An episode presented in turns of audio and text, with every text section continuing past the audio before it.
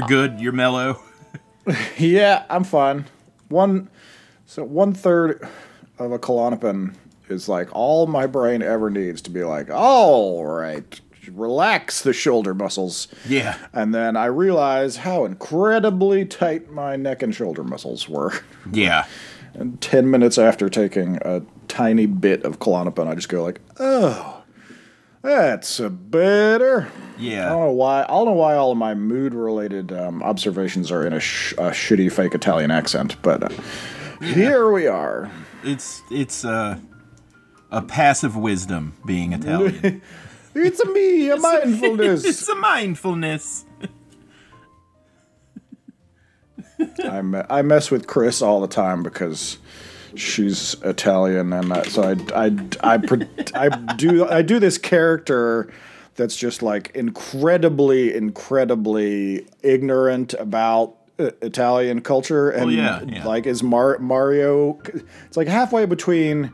Super Mario and then just like a weird Giuseppe stereotype from like 1878. Yeah. You have to. It's It's so great.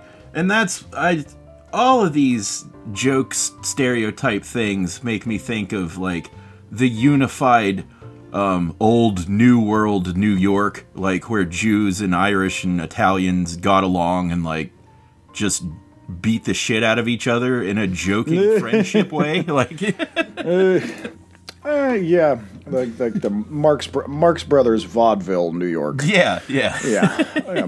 there there wa- there wasn't a war going on. People people were just a, a regular low level of starving, but Yeah. it was it was it was a charming kind of starving. Yeah. Um, well, that may or that may coincidentally play into the subject of today's episode. Oh, my. uh, find out. I didn't drag you there at all. That was completely No, coincidental no, that yeah. you that you that you brought up um, weird New York, uh, early early old world New York stuff. Yeah, old New York. Old new new old New York. Um, old New Amsterdam.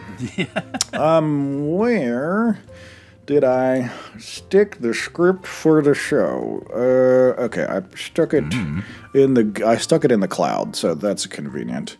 Um, all right, so let's do the damn show. All right. Welcome to Oops All Monsters, the deadly unserious show about creatures, cryptids, and curiosities curated by two weirdos from wild and wonderful West Virginia. That weirdo with me when he's not sitting on the chests of boarders in his low rent tenement house in order to sell those corpses to the local doctor is Gavin. And this weirdo with me screaming into the void is Hess. Hello, hello, Void, my only friend. It's me. I think I've said Paul's that one before. Paul Simon's pituitary gland. Um, Yeah. I don't know. I don't know if there. If, uh, of all of the things that I could could keep track of that we've done for this show, Yeah. that is too far in the weeds. I know, uh, I to know. know whether we've said screaming into the void. That's gonna. That's It's- on you. We need like an ultra fan or something. yeah. Um, uh, J- Jarf. Uh, Jarf. Jarf needs to record all of the stuff that we do.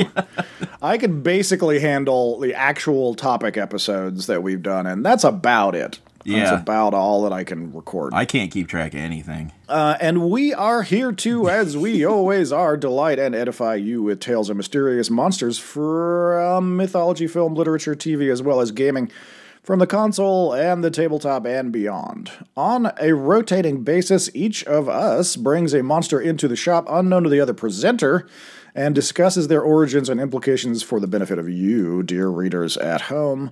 Quick reminder the Instagram is at Oops All Monsters. Go see some monsters and the time. weird, weird uh, visuals that we referenced there.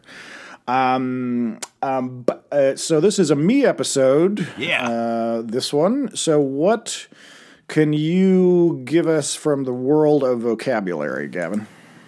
Villainous vocabulary. Well, I'm gonna do this one, and it seems like maybe not very obscure, but apparently it is because Okay. I've used it a couple of times recently, and nobody had any clue what I was saying.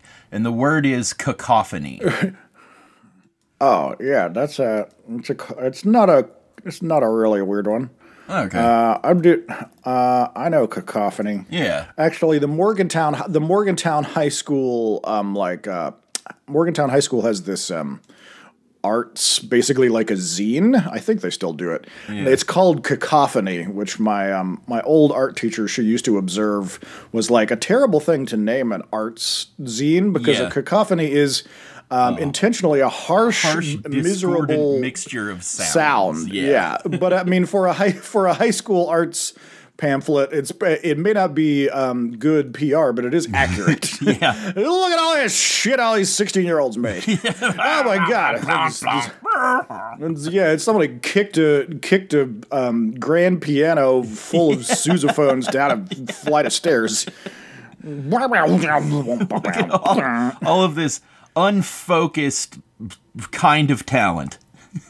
Yeah, C- cacophony. Uh, I'm a big fan of the word cacophony because Yeah. there there are not a lot of things that um, describe a particularly awful and negative sound, but life is full of cacophonies. Yeah, yeah. The the the entirety of the nighttime here is there's so many critters and like the highway is close and the like from the between the truck brakes and the frogs and the geese and the owls and the screech owls and everything like you would think midnight would be quiet. It absolutely isn't. It is a cacophony. It's louder than noon yeah. You're living a you're living a Jim Henson uh, Muppetarium like ju- slow slow motion jug band tour through the the quiet the quiet fearful sounds of all of the non monsters creeping around your house. Yeah, yeah, I, uh, I, well, I, yeah, well, I find, I find the deep country to be, um, upsettingly quiet. You, uh, you do have the a couple of big roads there, which do Yeah. create some white noise. I live next to a, a well critter populated creek n- next to a pond, which is like a different kind of environment, but they're they're both like really close to to each other. So creek monsters, pond monsters, field monsters, and highway monsters all mix into this valley where the sound just tunnels through straight towards my porch. I kind of like it. creek monsters. Which is why whenever that Um, thing happens, whenever I go out there and there's no noise at all, that's why it creeps me out because there's always noise. All right. Well, before we fall off the edge of the video game into the unrendered nightmare before space uh, that reveals No the, clipping uh, into simulation around us. Let's let me explain the uh, the orientation of our topic today. Okie dokie. This one is going to be. This one is a. It's not RoboCop two. I'm going to say it's going to be a little bit. You're going to get some. I'm going to say it's going to be fairly easy at some point to get kind of what it is. all right. But I'm going to be taking a very specific sub slice of a very big topic. All right. So that's, that's going to be one of your hints. So this is not the whole topic. This is a very small piece of it. Okay. All right. Imagine, if you will, the year is 1910. The American economy is gaining steam as a major powerhouse, having stabilized from the misery of reconstruction from the Civil War. New York City is packing in new tenants both from the interior of the country and across the oceans, looking for new life. You're one of those people, an Ohio State born actor from small town Steubenville who has established himself on Broadway and beyond. You're not a star, but you fare pretty well. Recently, however, you joined up with a group that uses technology to tell stories, produced by America's wizard, T.A. Edison, the father of light. And he has a new studio, not half a day's horse ride out to New Jersey, but right in your own backyard in the Bronx, where they churn out hundreds of shorts and feature length kinetoscope pieces a year. You're quickly brought on in a hurried, disoriented process that's more of a handshake and a wink than a f- the formal contracts and arrangements you're used to in the theater. These people mean business, and after a quick meeting, you are asked about a project, a piece with queer Gothic origins from 90 or so years ago, of grotesque but quite profound literature. And if you have any ideas of how to achieve the very specific visual effect that will be necessary to portray the title character, do you have skills with makeup? The director asks you. Can you imagine being a man that is not quite a man, but a new and frightening thing, a creation of uninhibited human This is ambition? really weird, but yeah, Mm-hmm. because it might be really related to the monster I was bringing. But go ahead. Okay. Do you well? So, um, do you have any guesses based off of the the roundabout context that I'm giving you? Is it a Frankenstein? It is a Frankenstein. Yeah. Is it a mechano You're not doing- Frankenstein? Uh, it is not a mechano Frankenstein. okay. Are you also going to be doing a, a Frankenstein on Yeah. the next episode? oh, we have a. I, I A was going to say we. Frankenstein. Yeah. Okay, but it is a. It is specifically a capital F Frankenstein of some kind. Yeah. Okay, then we have our first daily double. Um, Yeah. Uh, in, insert weird music here. So.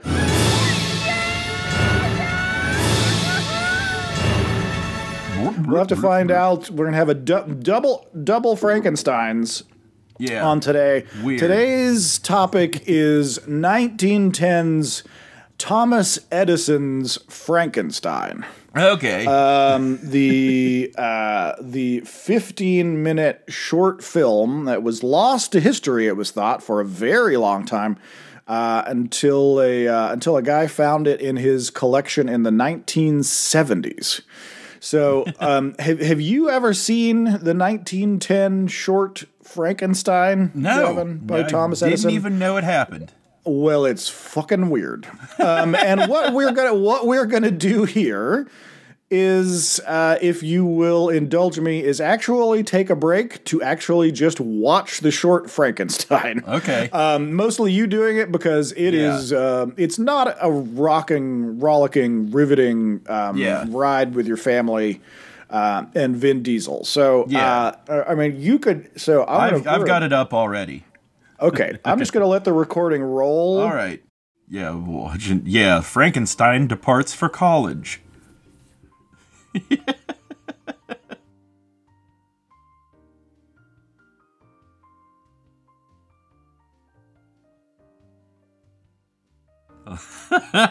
Aha! I've found the mystery of life.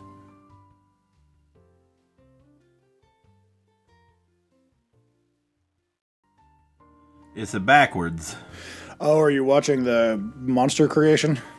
Yeah. Yeah, that's pretty cool. Um, it was mind fucking blowing at the time. I bet. Yeah, it's not, it's not bad for what it is. It is pretty fucking fucked up looking. Yeah. Yeah, I bet that scared the shit out of people in 1910. Like, how the hell is it assembling itself? Whoa! oh, did, did the dude actually come out? Oh yeah. Yeah, the dude actually. One of the great things is like it, in in early silent movies, really ninety percent what what you could do is just like go, oh no, and recoil and faint. Like recoiling and fainting Fuck. is like ninety percent of like what you could do in these movies. Yeah, I got a bodybuilding commercial in the middle because YouTube sucks now. it's blue now. Yeah, the the um so the coloring was actually indigenous to the film when they found it. That the film Yeah? Yeah, that um, it was common at the time to use heavy color tinting either just symbolically or for just for um, amusement's sake or just to, like as a gag or to signify um, and we're not positive because so little is known about this piece But um, Yeah. it's possible that in this one it was meant to signify that it was nighttime, even though the change Yeah. happens in the middle of this scene. Um, that the red was meant to signify either the science or creation or the monster. And then where blue is used is meant to, to symbolize nighttime, or alternatively, that these were done just kind of arbitrarily because they were just fun to look at and you know audiences were just down down for whatever like hey look blue Well, look at that. The monster, I from what I got, is us. now that we have come out of the Cinerama Dome, uh, Gavin has seen Thomas Edison's 1910 Frankenstein. Um, yeah. For a little bit of story about this, the, it is it's only about 11 minutes long if you watch it on YouTube. Um, if you were to like use an AI and and even it out to being um, in 24 frames a second so that it would be like not super flicky. It would be um, about 16 minutes because the the time would change from the 16 to 24 FPS. I'd like to see a version done that way and uh, have some of the like um, some of the damage cleaned up also because there's some amazing Yeah. you can see some amazing film from this era that there's kind of a trend to clean them up using AI that is really Yeah. interesting. Um, so I'd like to see it uh, flattened out to about its original uh, length, which would have been one big reel of film. 16 minutes, uh, that, in terms of like 35 millimeter, that's not changed. One reel is uh, Yeah. between 13 and 20 minutes generally. So 16 minutes would have been appropriate for a uh, a short, but also a lot of stuff that Edison would have been producing at this time would have been like one minute, like really shorty shorts, like uh, the stuff that we're familiar with from cinema class of like The Kiss or just three guys sm- like m- smacking an anvil with uh, hammers.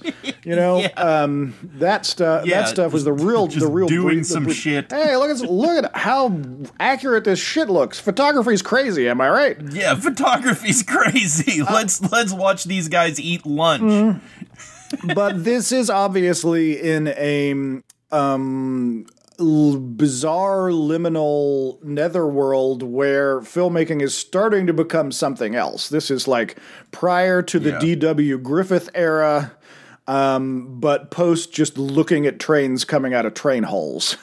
Uh, Yeah. It is. It's where they're taking theatrical aspects and and theatrical tricks and theatrical standards and actors and doing little scenes that don't move in Yeah. uh, fake artificial studio sets and doing little tiny dramas. Yeah, there was an incredible amount of prestidigitation. Yes, which is common. They were they were moving and pointing and using their faces and Yes. hands to tell the story, and because they couldn't speak. right. it's common for this era. There are three or four cards explaining this is what's going on in this scene. yeah. So, look, to give you a little context, uh, I'm going to read here from uh, usc.edu. I'm going to straight rip it. In 1910, Edison Studios in the U.S. produced the first filmed version of Mary Shelley's 1818 classic Gothic novel Frankenstein, the popular story of a scientist creating a hideous, sapient creature through a scientific experiment. Adapted to the screen for the first time by director J. Searle Dawley, his movie Frankenstein was deliberately designed to de emphasize the horrific aspects of the story and to focus on the story's mystical and psychological elements. Yet, the macabre nature of its source material made the film synonymous with the horror film genre. So, some all other important factual things before we just think of this as kind of like a, a funny remnant um, of early filmmaking. This is technically probably the first monster movie ever made. Um, just straight up. It is not the first horror movie ever made. The first horror movie ever made um, is attributed currently to 1896's The House of the Devil by George Méliès. Um, which, if you watch it, it's about three minutes and 40 seconds, and it's mostly a couple of weird dudes running around in a little, like, arch, molest- Yeah. molesting a couple of, like, guards. It makes no fucking sense. A bat comes out, a devil comes out, a little, like, devil's henchman comes out and pokes him with a fork. It's just a bunch Yeah. of, it's just a bunch of flappy bullshit that happens to have ghosts and bats and devils. But it is in no way frightening. Um, if if you don't find this movie frightening, House of the Devil is uh, nowhere even close. But technically, uh, House of the Devil is regarded as the the world's first horror movie, and this Thomas Edison's Frankenstein, the first monster movie, and it is also obviously then the first film depiction of Frankenstein and the Frankenstein's monster. Um, the guy who plays Frankenstein is a uh, dude named Charles Stanton Ogle.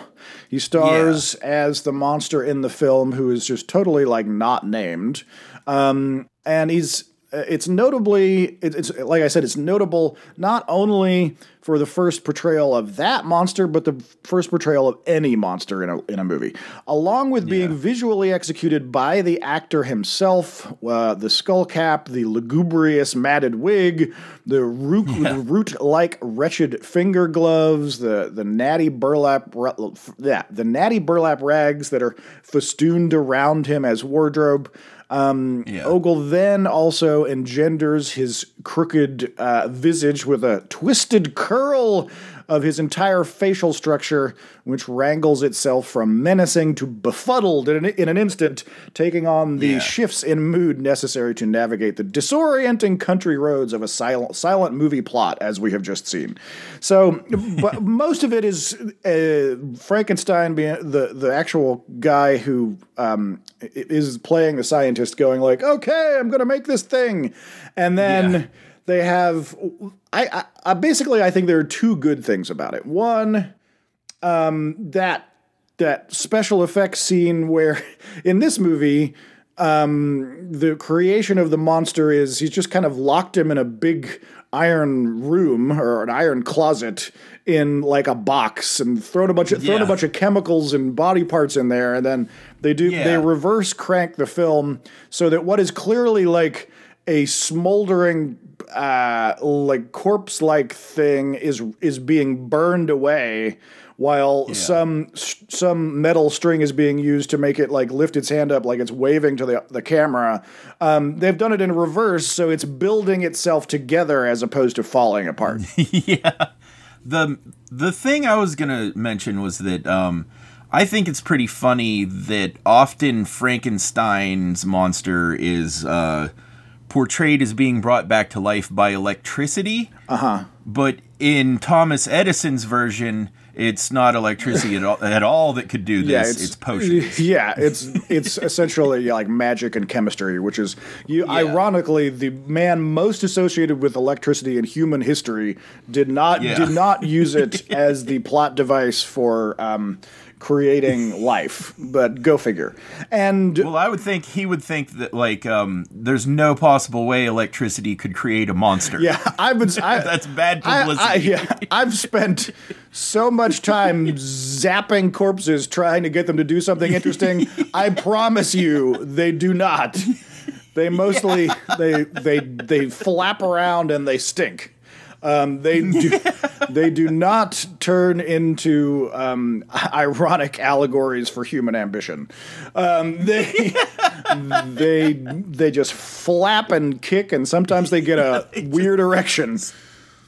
Yeah, they just, they just smoke and stink and create a lot of uh, problems for him. Yeah, but uh, Edison himself did not make this movie. I mean, by Yeah, by yeah, um, he produced He, he produced, which. Um, but also keep in mind that if you if you get an Oscar for a movie, the director does not get the Oscar. The producer gets the Oscar. By the way, the producer is Really? still um, considered the highest author of a film. Oddly enough, Yeah. um, even in 2022. Um, yeah. so uh, Edison is is in charge of. I, I'm almost the thing is one of the great and terrible things about this topic is there's so fucking little to know, that is known about it. Like we know who the stars were, we know when and where it was made, but there are no like nobody is tweeting out how like their costuming is going poorly during the the early stages of pre-production for Frankenstein 1910, right? There's no there's Yeah. no documentation. These were consumer products that were meant to be thrown into kinetoscopes, scare the shit out of some people, get their popcorn money, get them back out the door. They were um, totally disposable. Um, You know, back in this era, we lost between 75 and 95 percent of all films. Um, not the least of which because they were on um, silver silver gelatin, which was flammable as fuck uh, and very stealable because it was made of silver. Yeah. You could you could boil them down to get the movie off of it and have a like a you know have a few pounds of silver left over. We're lucky that we have this odd artifact from early, pretty damn early cinema. I mean, 1910 is a very odd, awkward netherworld for just like history in general. I mean, I don't know how much history you read, but I basically never fucking hear anything about 1910. I mean, you get into you get a couple of years later, then you got World War One. But uh, but the the netherworld between 1905 and 1912 is just like well some stuff was happening. Everybody was really hard at work nose to the grindstone making America go.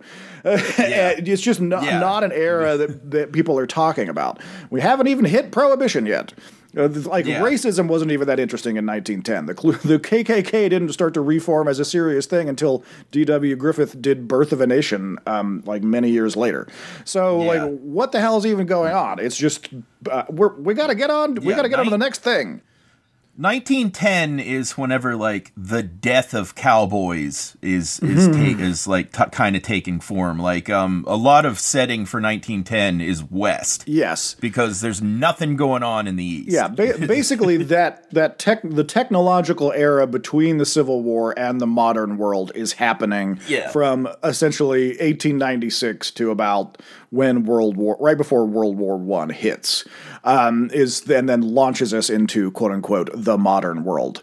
And one of those Yeah. main technological things is the f- photograph and the moving version of the photograph.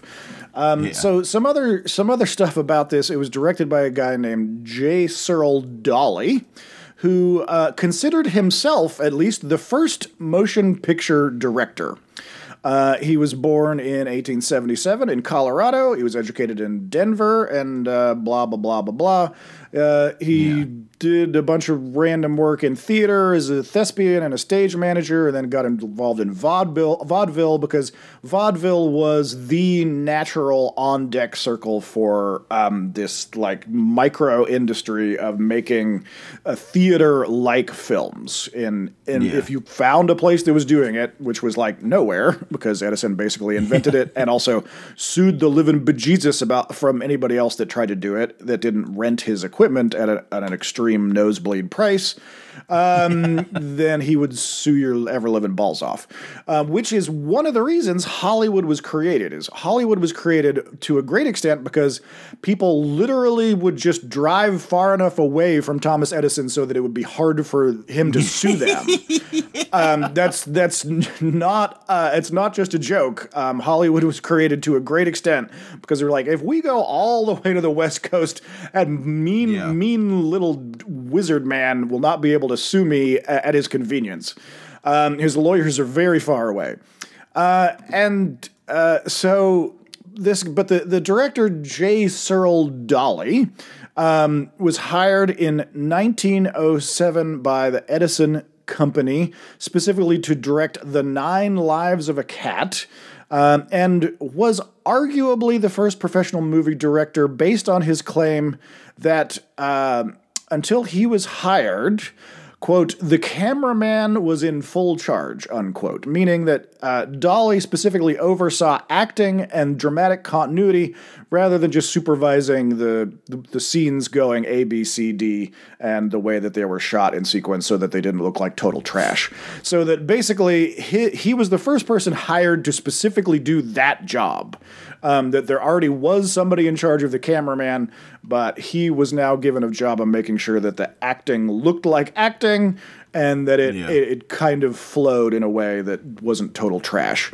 The second thing for my my lost point earlier was in addition to the the weird special effect of the monster being created in the little creation vault. Um, I think that Stanton Ogle's visual encapsulation of the monster is pretty cool. Like it's Yeah. it is like it does the most important job of a silent movie is when you look at it you go like, "Hey, look at that." like like Yeah, that that yeah. like if you don't go, "Wow, look at that thing." Uh, a silent movie has failed, right? It, it's it basically a silent movie has just about one job, which is to find some some piece of narrative and hang a very potent visual on it, whether it's like a, a flapper with a weird haircut doing a new dance, or um, a guy swinging an axe, or or a, a man in a weird, scary Frankenstein's monster costume. I mean, he do, he really is. Um, you know, I don't know what they were doing in monstrous theater in 1910, but in terms of cinematic depictions, like he really gets some stuff across with this like gnarled costuming and these weird bony sinewy long scissor hands fingers and Yeah. um, his twisted up face because he's a fairly average looking guy out of context and this Yeah. b- matted straw junk of like I don't know like b- Bonnaroo hair that's just like Yeah. flying off into the distance. So, the the listeners will have no idea what I'm talking about, but you might get a kick out of this. This guy is making faces just like Nancy used to make. Yeah, wh- was who is um a, f- a family friend Yeah. who uh, a friend Could look just like like a friend of our mother's who was very good at at pulling kind of um not let's see which Harpo Marx faces I guess is the way to, to like really to really like t- t- uh, twist things up in, in a comedic way. Um and yeah, Yeah. uh, and which is necessary for silent film is to be like ah look at this you know like I mean, th- there, there's that that stuff when you see when you watch um, old Marx Brothers uh, movies, and they're they're they're hitting all their li- they're like punchlining all of their lines and unli- underlining them with this like gag face toward camera. I mean, that is pure vaudeville. It's like, hey Yeah, you, like hey, a- hey you. dr- literal lean. hey you drunk assholes this is the joke like because that's also another environment that in a way is more like our environment today instead of like a smoke filled room full of gin swilling jerks you, you there are other we have a different set of distractions when we're watching screens you know that Yeah. this is not like this is not something that was i mean in a way um, the kinetoscope of how this movie would have been viewed, it, it would have been viewed in the most intimate way because the kinetoscope did not play movies to a room. It played movies to a visor, and you would like sit. Uh, in a chair and lean over this box, and it was a it was a one person viewing, which is one of the reasons that the, kinetoscope did not carry on as the um, as the exhibition technology of choice because it was not efficient. if you yeah, if you figured out that you got a really fucking bright bulb in a small room, you could show it to 30 people or 50 people or 100 people and you're like, "Now we're talking money, motherfuckers." yeah. Dear McBoyle, let's make some money off these uh, Mountain Dew sucking assholes. What's Mount What's Mountain Dew? I don't know. Figure it out. What's that? Um, we'll charge them two seventy nine for one. Two seventy nine. That's what my house cost. Yeah.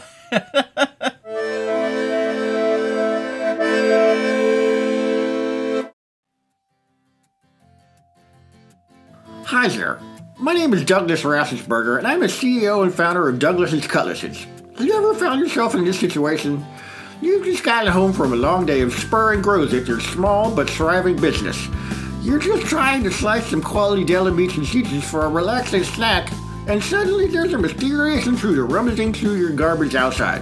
What's a domestic disruptor to do when you get in a pickle like this? Pull out your handy dandy short handled, half guarded naval sword, that's what. Here at Douglas Cutlasses, we've got every possible cutlass for every conceivable scenario. Are you an aspiring or current CEO of a Fortune 500 company? I've got a cutlass for that. A middle school teacher struggling to maintain discipline in the classroom? I've got a cutlass for that.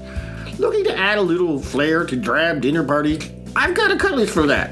Some people say to me, but Douglas, I'm not a pirate, privateer, or sailor. What do I need with a battle quality 27 inch half guard naval sword?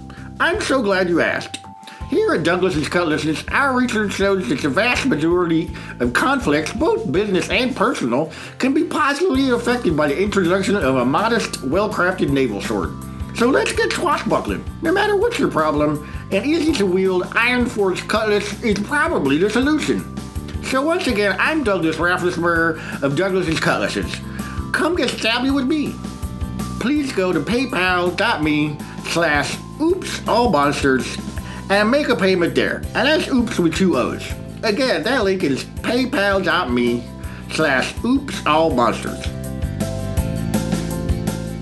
So this film was shot not in the original uh, Black Maria studio in West Orange, New Jersey, that um, is most often noted as Edison Studios. Edison Studios had three locations actually over the years for different reasons. There was the Black Maria from 1893 to 1901. There was Yeah, Edison's I did know that. Manhattan studio in New York City. It was a rooftop glass enclosed studio that was 1901 to 1906. And then um, immediately following that, they moved into this studio, which was in the Bronx in Bedford Park, New York, that opened in 1907 until 1918. So this was the third and final uh, era of Edison Studios um, making movies. Um, and if anybody is a New York head, this was located at, I don't know my New York, Decatur Avenue and Oliver Place, a block away from Fordham University, just south of Jerome Park. If you're trying to do your New York ge- geocaching, that is where the, bra- the I- Black Maria I used to be. I kind of know where Jerome Park is. Yeah, know. Um, but it, yeah, if we get in, we most of our listeners are U.S. based, and so the likelihood that none of them are very familiar with New York seems very low. So, uh, ch- if you're if you're into it, that's where it was: Decatur Avenue and Oliver Place. And um, they used to crank out a fuck ton of movies. I know why. I know where Jerome Park is because I wanted to know where Julio was down by the schoolyard. Oh. from that Paul Simon song, Oh, and it's Jerome Park. Oh, that's where this is. So. yeah. Interesting. I wouldn't. I would not have. Uh, I would not have made that connection. Actually. Yeah, me and Julio down by the schoolyard. It's Jerome Park. Oh, well, yeah. I guess that wasn't. That's another case that I just didn't occur to me that that was like a real thing. Um, but sure, why not? He's a New Yorkie kind of guy. Um, yeah. Oh, so Edison's movie production activities ran from 1893 to 1918, during which Edison Studios made approximately 1,200 movies, 1200 movies, 54 feature length, and the rest shorts. And again, shorts would be ranging from like a minute or less all the way up to about 15 to 20 minutes because that's how long one reel is. So um, I'm Yeah. sure a lot of times they'd be just like, just do it till the film runs out. I have absolutely no doubt uh, that that was the style of doing it in a lot of occasions, particularly when you make 1,200 of these fuckers. Um, most of which that are lost to history. Edison, Thomas Edison was a fucking jerk. Who else has electricity streaming from his eyeballs and from his fingers? I'm the high voltage messiah. Yeah. An electric jerk. he was a real, he was a real electric jerk. The electric Christ. The ACDC God. there ten, there, you know, there's kind of a um a memeable version of how Edison was just like a total piece of trash. Um, it, you know, you can go that way and say that like Edison was the worst and Tesla was great. Tesla was the hipster hipster yeah, electric yeah. electric god that we all deserved. And Cannot you see the wall plug in my forehead? Here, here. I I would say you don't need the Tesla comparison to to make the case that Edison was an asshole. Uh, no, he was specifically an asshole to Tesla on a number of occasions. yeah, that's he- true. he- but I mean, come on. Tesla worked for Thomas Edison, and he was kind of did him dirty a couple of times in ways that are not worth getting into. Um, Yeah. And the and also the AC the AC/DC like battle was not really Edison versus Tesla because Tesla did not invent AC. He was just someone that Yeah. was direct, very directly and intimately involved in um, advocating for it and advancing it. So the binary of like AC technology versus DC, DC technology is not so much of a thing, except in um, Edison's mind. yeah. Takes everything I eat and drink and turns it into watts and kilowatts. Which did culminate in the instance where he killed that elephant by running a shitload of AC Yeah. AC current through it um, in Yeah. front of. Uh, so if you don't know anything about that, this was a, a thing that he did in public and filmed. Um, it was a crowd. Yeah. A crowd of fifteen hundred witnessed Topsy the elephant's execution, which was filmed by Edison Yeah. and released later that year as "Electrocuting an Elephant." This was all to prove Yeah, that the superiority of DC current over AC, which presumably would not kill an elephant, um, which is you know may or may not uh, be true. So, but we're still in this era now where you you we've gotten all the way to 2022, and you still need both essentially because AC current is good for being moved, but DC current is better for making your shit charge. So the AC moves things through the lines, but what if you actually need to get your phone or your computer charged, it has to kick over to DC in order to function. Um, given that this movie has essentially no soundtrack, I'm going to have to find some. Going to be using some like thunderstruck drops and really random things to uh, I'm, I'm, to to to spice up the sound of this episode.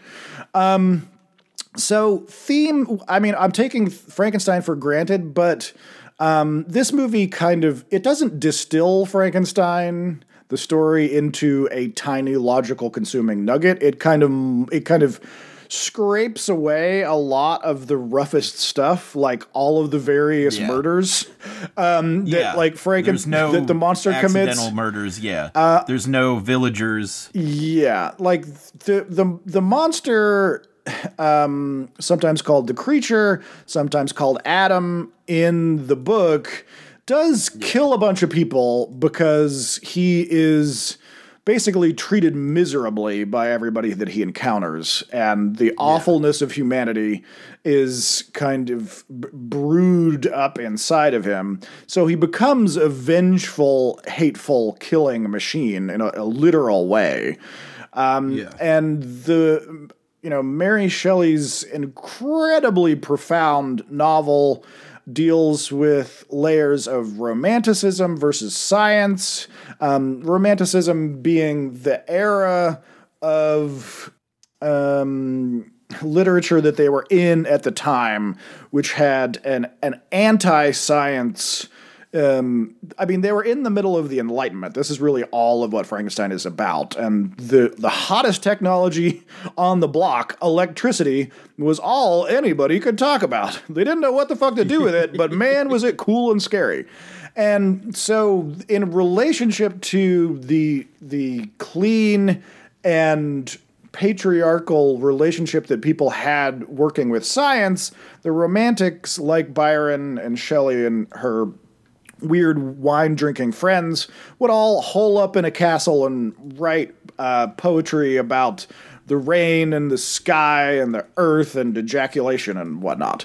Yeah. Like, uh, and a lot of fucking. yeah, um, and essentially that's what Love roman- me some Byron. Well, the, yeah, essentially what romanticism is. It's the it's a kind of everything but technology. The natural world is not. You know, it, they they also were atheists, so they're in this weird um, spot of um, embracing the godless but overwhelming uh, joy of nature itself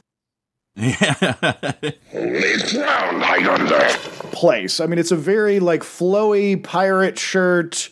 um, standing on the deck of the Titanic, broad oil landscape would it's definitely easier to do if you're a rich ass Victorian who could live in a castle for the length of the long winter without um, worrying about starving to death because the peasants are not Yeah. uh, are not um, uh, hewing the grain or whatever.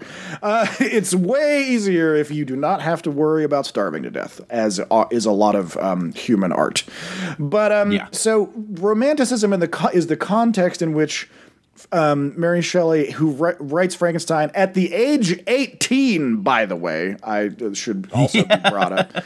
Um, Life is just not fair, as Frank as uh, as uh, not. It wasn't Hank Green. It was um, John Green, the the Turtles All the Way Down guy, when he was talking about this on Crash Course. Now, pendejo. The the circumstances, if you're not familiar with it, is Shelley was um, bound bound up at a at a party that turned into a writing competition between her uh, husband Lord Byron, or no, I'm sorry, I want to call I keep calling her husband Lord Byron. Her, her husband was obviously Percy Shelley. Lord Byron was Yeah. there. He was um, mad, bad, and dangerous to know, which was basically he probably had a had a mood disorder, drank a lot of wine, and tried to fuck everybody. Um, if you are interested in this time period and those ingredients, I highly recommend a really ridiculous ass fucking movie called Gothic from 1986. Have you ever seen this, Gavin? You ever seen Gothic? I saw it a while ago. Yeah. Yeah, it's a movie that in your mou- in your mind is always something I saw a while ago. It stars Gabriel Byrne as Byron, Julian Sands as Shelley because this was made in Yeah. the, the four years where Julian Sands had work. Uh, Natasha Richardson as Mary. um, it's got Timothy Spall as Dr. Polidori who does like absolutely evil shit with like snakes and slugs and oh my god. But the whole thing is it, it's basically as grotesque as it could possibly be. It, it's directed very aggressively. Everybody's just running around in these like tottish victorian costumes tor- tormenting each other and drinking and fornicating and just being being victorianly awful. Um, Yeah. Pretty Byronic. yeah, it's Byronic as fuck, but it is a Byronic very as fuck. it is it is entertaining as shit. But um, yeah, just you know, maybe get that third of a Klonopin and um, cab salve ready to calm your ass down because it is. It is. It comes in hot with the with the Byronic intensity. This movie, Gothic, but um, Yeah. the the I I always when I teach my children about Frankenstein, I also mention that this happened in the year without a summer, which was a, a bizarre incident in uh, 1818 or 18 going to 1819 I believe is the exact years but don't don't write me. Where a, a lot of the world just didn't have a summer didn't have a warm part of the year. And so people died crops didn't happen. Um, if you were not rich as fuck and drinking wine in a castle life was really miserable in a lot of Europe and various other places. It was not just a European phenomenon but um you know the Europeans were some of the only people that had the resources to sit down and spend a month just talking about it. Uh, but this writing party, this novel competition, resulted in both Frankenstein and also a, a book by Dr. Polidori, which was the um, main one of the main sources that then later was turned by Bram Stoker into Dracula. So essentially, this this one weird night, this one weird trick for um, creating all of monster culture in the Western world uh, happened in 1818. Go figure. Um, and by a lady, no less Yeah. Are you saying you're God too? in terms of whether Edison's Frankenstein succeeds on any level other than the very basic buy-in level of man that looked kind of cool which i think it actually does. Uh, i mean it fails on all modern storytelling standards, um, as most silent films at this time would have, because you just got Yeah. some random dude walking in, talking to some other random dude. A title card comes up, and they're like, "Oh no!" And then he faints, and he gets up, and he faints again, and he walks out. Um, you know, there's very little you can do there. But the monster looks scary as fuck. The creation of the monster is very evocative, at least for the time, and um, it, it it does manage to keep one of the most important thematic nuggets of Frankenstein, which is, oh no, the thing that I have wrought due to my own failure of character will destroy me and is inherently flawed. Um, that my my ambition as the kind of person who would even have the idea to do this is not great, and therefore it is a it is inherently an evil creation. And that is a topic inside that weaves itself through Frankenstein, um, the book them, that may there is perhaps regardless of how people treated the monster it was going to be awful no matter what because of the circumstances of its creation. Um, that standing in for God is just not something we should be doing, right? And uh, but yeah. it's also complicated because we do not know Mary Shelley's exact perspectives. She's she's dragging in anti technology ideas. She's dragging in her own baggage from having a child that was um, that died during childbirth. Childbirth. It might have been during or stillborn. I forget. But she had a, she had a child that just didn't make it right from go, and so her relationship to the idea of bringing something into the world and it not turning out well is based off of some real tangible experience. So yeah. a, a, a, a, kind of messy creation that is um, that is inherently flawed is an idea that would have been itching around in her mind on some level. But because we don't have writings about, she was like, I meant it to be about the free market and how governments should get out of our private lives or whatever the fuck. Like she didn't she didn't tell us exactly what Frankenstein was about, but.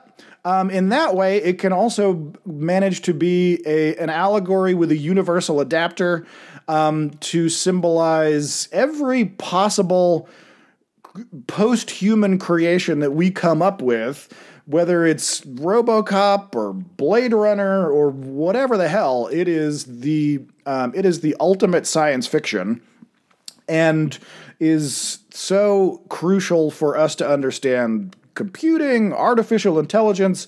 I think that it is um, wh- whether you enjoy actually the fairly short book of Frankenstein. If you've not read it, do read it. It's really easy to yeah. read. You can read it in an afternoon. Yeah. Um, if you if you're not a dead ass slow reader, and it's fine if you are, but it is a very easy read. Um, the yeah, thing, the things that you, the things that y- you think are in it are not in it, and the things that you don't think are in it are.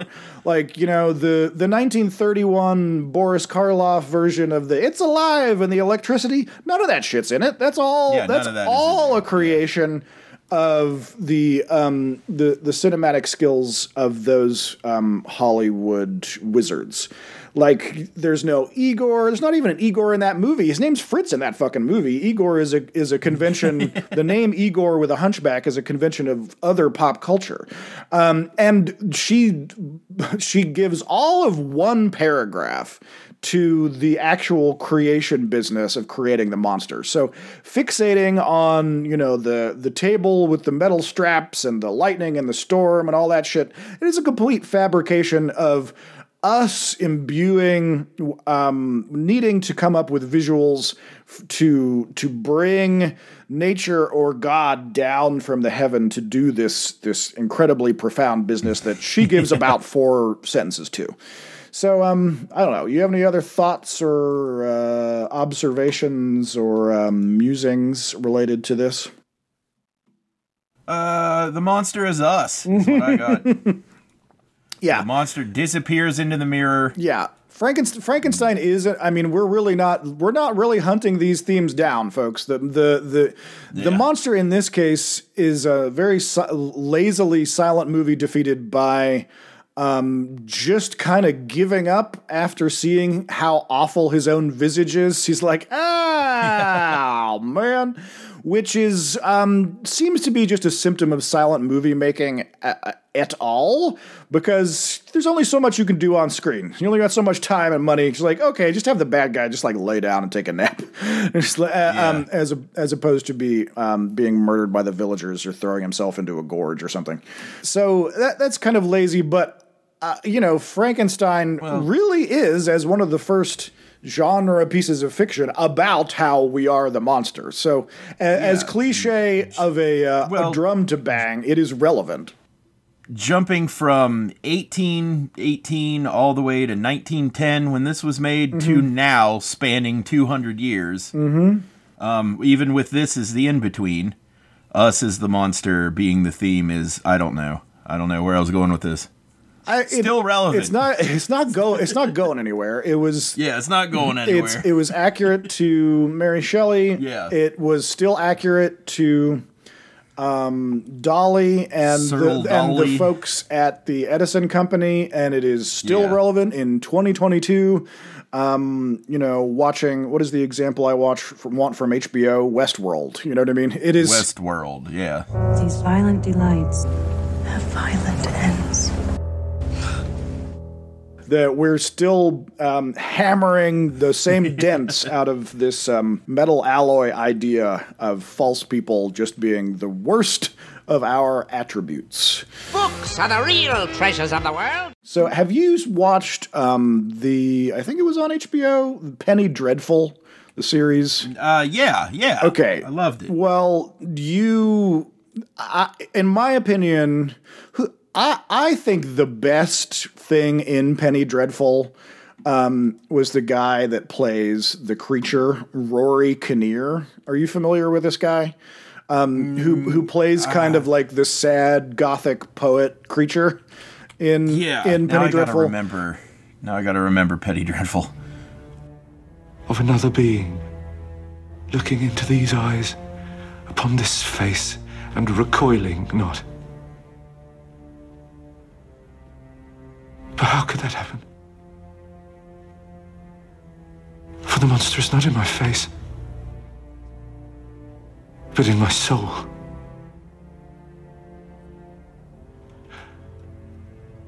I once thought that if I was like other men, I would be happy and loved.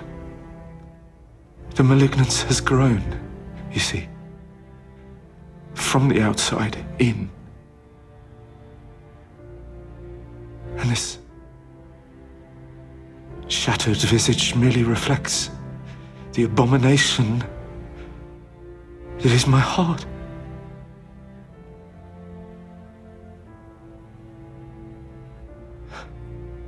Oh, my creator, why? Why did you not make me of steel and stone? Why did you allow me to feel?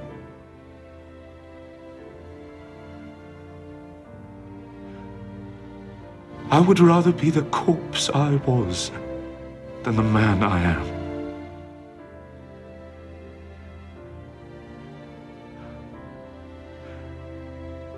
Go ahead.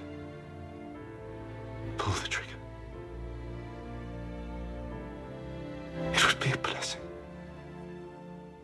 he's got kind of like a, a goth band um uh dark frankenstein vibe which Yeah. which goes into the fact that he really does embody the tortured romantic aspects of those themes um, Yeah. and he doesn't look like himself at all. He looks like a totally different guy. But he's famous for being the prime minister in the first episode of Black Mirror who has to fuck that pig on camera.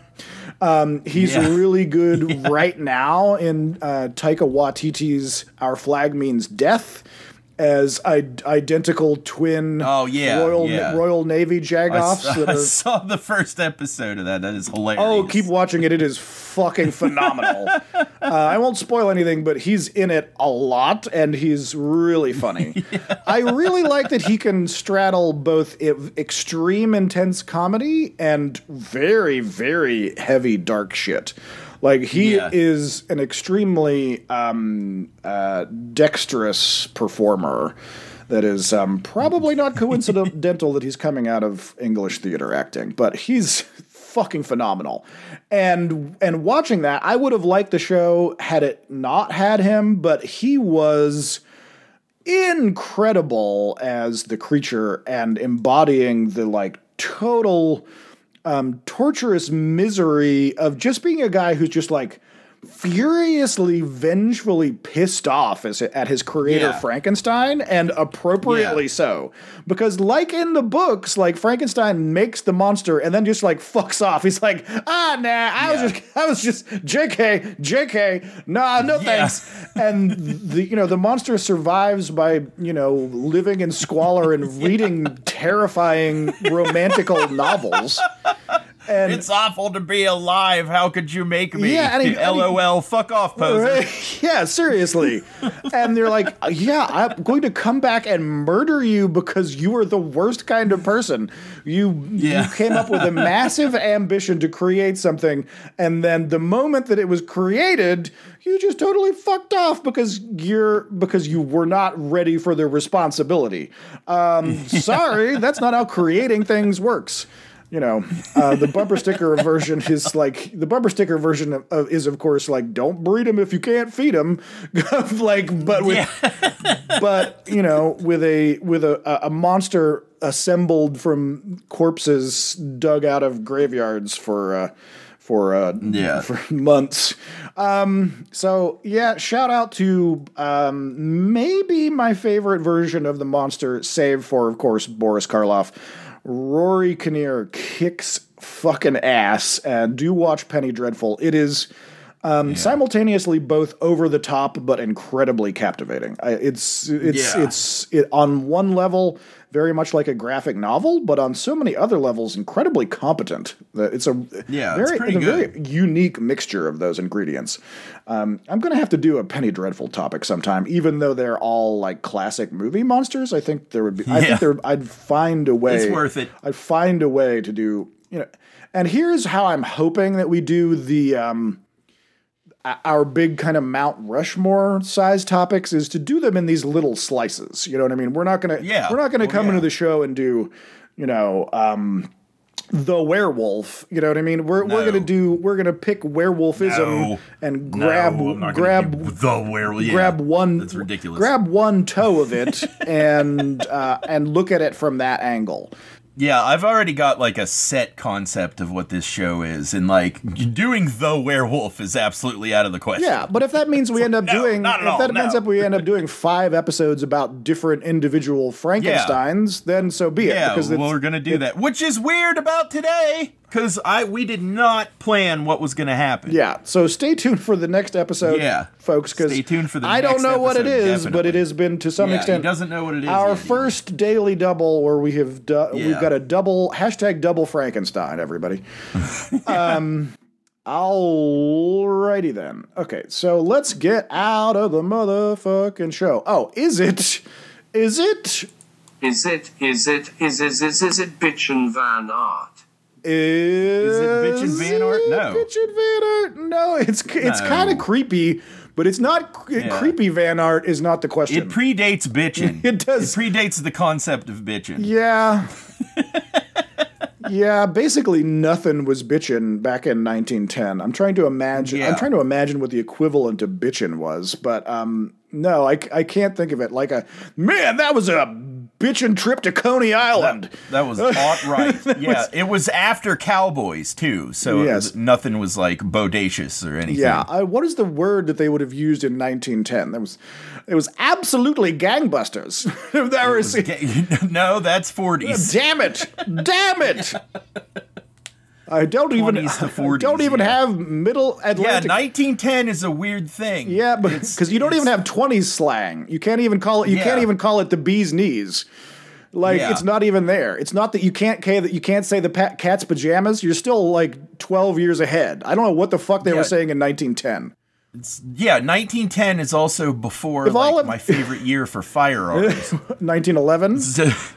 well, 1913, 1913. when you have the 1911, the Thompson, the Maxim machine gun, and all that stuff has Oh, just been God. invented. Oh my god! yeah. Oh my god! I want an OG. I want an OG Thompson gun with a with a drum barrel. Uh, yeah. Did I ever tell you about my dad's story about being at the police station and fucking around with the Thompson gun? No. My dad used to tell this story. They had they had confiscated a goddamn Tommy gun from somebody, like it's like a month earlier or something. And this is old Morgantown PD back where um, when it used to, you know, where the public safety building. Or it's not where the public safety building is now. It's in it's like right down from the library. So it was still a little Yeah. tiny department. And um, one of the guys, I forget who it was. I, even if I remembered, I shouldn't name names because this is probably too funny of a story. But um, like my dad and these two other, you know, '70s mustache cops were standing around, and the one guy probably had a couple of drinks in him, and there's and the other dude was sitting at the table in. Um, it was an office for some reason. It had confiscate, confiscated stuff in it. This is probably not Yeah. a, a, a department with its own, you know, locked up room for all of these things at this time. Things are probably kind of like shifting around the office. And he had the Thompson gun, and they must have confiscated it maybe like that night because it was loaded. And he said, if you don't fire that right now, you're a chicken shit asshole. the, the the third cop said, and then this and then this the guy who was holding it just like held it up in the air and went boom and like fought shot like eight rounds out of the thing. Whole big chunks of the ceiling came pouring down. It's, it said it sounded like an, an elephant exploded in the in the room, and apparently the guy stayed up all night like replastering the fucking ceiling before the, the before the day shift guys came in in the morning. Never noticed a Yeah. damn thing. Hilarious. Oh, 70s cops, you were the worst and the best. Mostly the worst. Uh, but Yeah. also the best. Um man, I want a I want a Tommy gun though. The segment on the show where we describe all the fucking goblins. I'm in need of some goblins in my life. Uh resources. What the fuck? So this is an this is an internet personality guy named Wang. yeah, you've mentioned this guy before. Um, yeah, I love Wang. Um, the the thing that he's describing in this internet short, though, I've I've is, heard I've guess- heard of goblin mode. I saw something about Yeah, goblin mode is a thing that's taking off, and I'm and I'm f- certain that the the entire world is in step with with with what I was thinking a couple of months ago about goblins being real. Yeah. So okay. So here's the thing about the real like hashtag of Goblin mode Yeah. is that it is indicating it's kind of like what it's describing. If you have not caught this on the internet yet, is what it's describing is kind of the um, extreme end of the trend that so much of the world got in during middle of the pandemic of like extreme comfort that is also kind of sandwiched with a certain amount of material indulgence like basically Yeah. laying in bed and eating arby's or watching tv right that of like Yeah. laying around consuming comforting things and not specifically being productive and Yeah. I do like because I do like that this is this is not the worst direction for this phrase to have been kind of tangented uh, toward because it does Yeah. to a certain extent actually grab at an important a, proper use of the word. Like because over and overindulgence is one of the main bedrocks of how kind of fantasy and nerd culture has defined goblinism even more so than orcs or or more so than any other of the like goblinoid family from your nerd gaming world like just like I, I wants it is kind of the the goblin thing um like Yeah. laying around in bed and doing nothing not so much but Yeah, not. So I much. kind of Yeah. I kind of enjoy that this is getting a moment in the culture. Um not that it's going to like get a glow up for the the you know the good the mo- pointy-eared green monsters who have daggers in their teeth necessarily Yeah. but Yeah. that it is kind of like I think it's good to define different layers of I'm laying around and indulging, and it has a name, and it's fine. Right? Like, Yeah. I think, I don't think that the way that this is spinning on the internet is going to end up being like a, and don't do that. I don't think it's going, I don't Yeah. think it's going in that direction. I think that, like, I don't think so. I either, think that yeah. having a period of and uh, you know doing what what's that fucking guy who killed himself who was went around the world eating everybody's food? Oh, Kurt Cobain. yeah, um, no no no no. The big tall guy with all the tv shows that everybody uh, liked. Anthony Bourdain. yeah yeah. The Anthony Bourdain used to say about his like emotional states and his depression and I don't know if he was bipolar or what but he used to say there is a there is a version of me inside of me that wants so much every day to lay in bed and watch old black and white cartoons and like eat soup or I'm, I'm paraphrasing Yeah. but I'm getting the gist of it and that's basically what goblin mode is it's like the the id inside of anthony bourdain that just wants to watch like Yeah. old 50s cartoons and eat whatever he feels like and and not get out into the world and conquer hashtag and hashtag manifest and hash, hashtag hustle particularly for like millennials and like the world, we need less fucking hashtag hustle. We should all just fucking sit down and drink tea. The world has enough product productivity. We're the most productive human beings that have ever been on planet Earth in a quantifiable, statistical, like statistically definable way. We do way too much Yeah. shit. Like we all have a job and one and a half like two side hustles.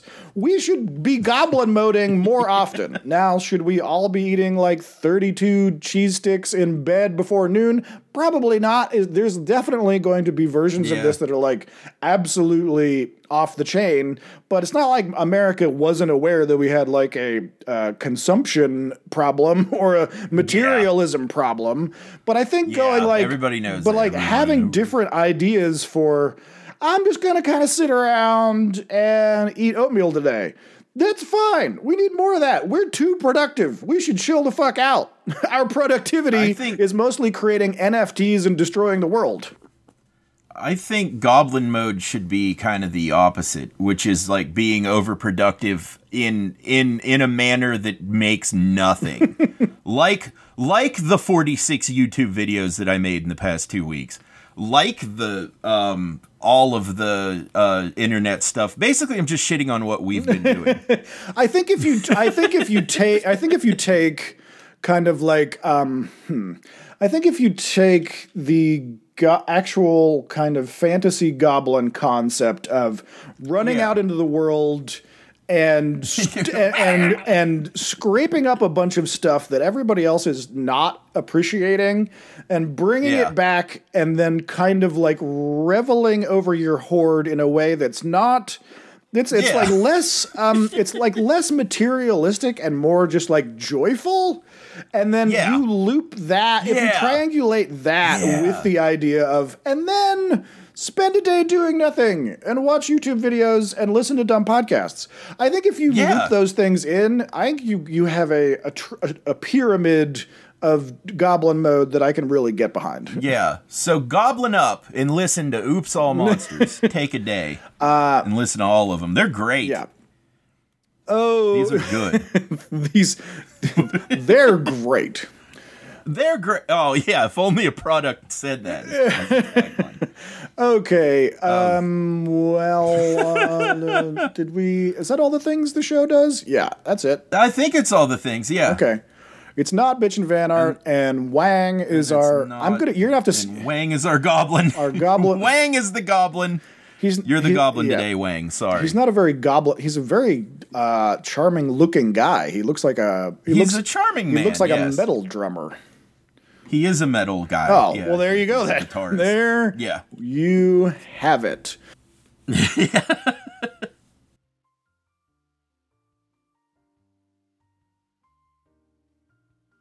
And that brings us to the end of our time with you, dear reader, until next time when we deliver you another batch of beasts, bullywugs, and bowls of flesh eating dessert fluff. And if you'd be so kind as to tell a friend or support us by throwing Oops All Monsters a five star review on iTunes or a five whatever review on whatever platform it's on, uh, that really does help us a lot. Thank you. I've been doing so many YouTube videos on uh, MechWarrior playthrough, it's ridiculous. But, like, I'm almost done with it, so check that out if you want. Uh, but yes, at Gavin Longshanks is on the YouTube, right? At Gavin. Longshanks. Okay. Yes. Gavin Longshanks is the YouTube channel. Okay. Uh, share an episode on your favorite social media and hit us up on Instagram for the images to go along with each episode. comment on the Instagram. Uh, tell us what monsters you think we should cover. Send us your role playing game stories. All of this goes to oopsallmonsters at gmail.com. It's oopsallmonsters at gmail.com. Oh yeah, for those of you who have been um, suffering through Douglas's cutlasses for the last nine months, um, I'm looking for Yeah. I'm looking for suggestions for, and this is very particular, overly intensely named products on Amazon.com. So if you if you've gotten or seen a product on Amazon.com that was like I don't know, uh, uh, just a a tape measure that was named like God's Holy Cross or something. Just, I mean, anything that is way too intensely named. Um, get us at oopsallmonsters at gmail.com. I would like to do some hilarious, hilarious, weird, dumb ads for them. So anything that is too aggressively named that you can link us to, I will uh, take it as a possible suggestion for our um, one of our next fake ads. So, uh, and if you want to, co- ah, ah. And if you want to toss a coin into the potion fund, hit us up with a one-shot contribution at paypal.me slash oopsallmonsters. Or if you're feeling really froggy, sign up at patreon.com slash oopsallmonsters. Lastly, I have to thank my wonderful friend Katie for our incredible theme song. Her work as part of the duo The Darling Kathleens can be found at YouTube at The Darling Kathleens. And with that, I have been Hess. And I have been Gavin. And we have been. Oops. All. All Nancy making that face is. running through the Irish countryside, screaming at the sky From Glen to Glen. in a flowing white shirt. And there's a lot of Glens. Pantaloons. Pantaloons. Um, yeah. El Pa- Yeah. Okay, Okay, right. I'm done. Stop it.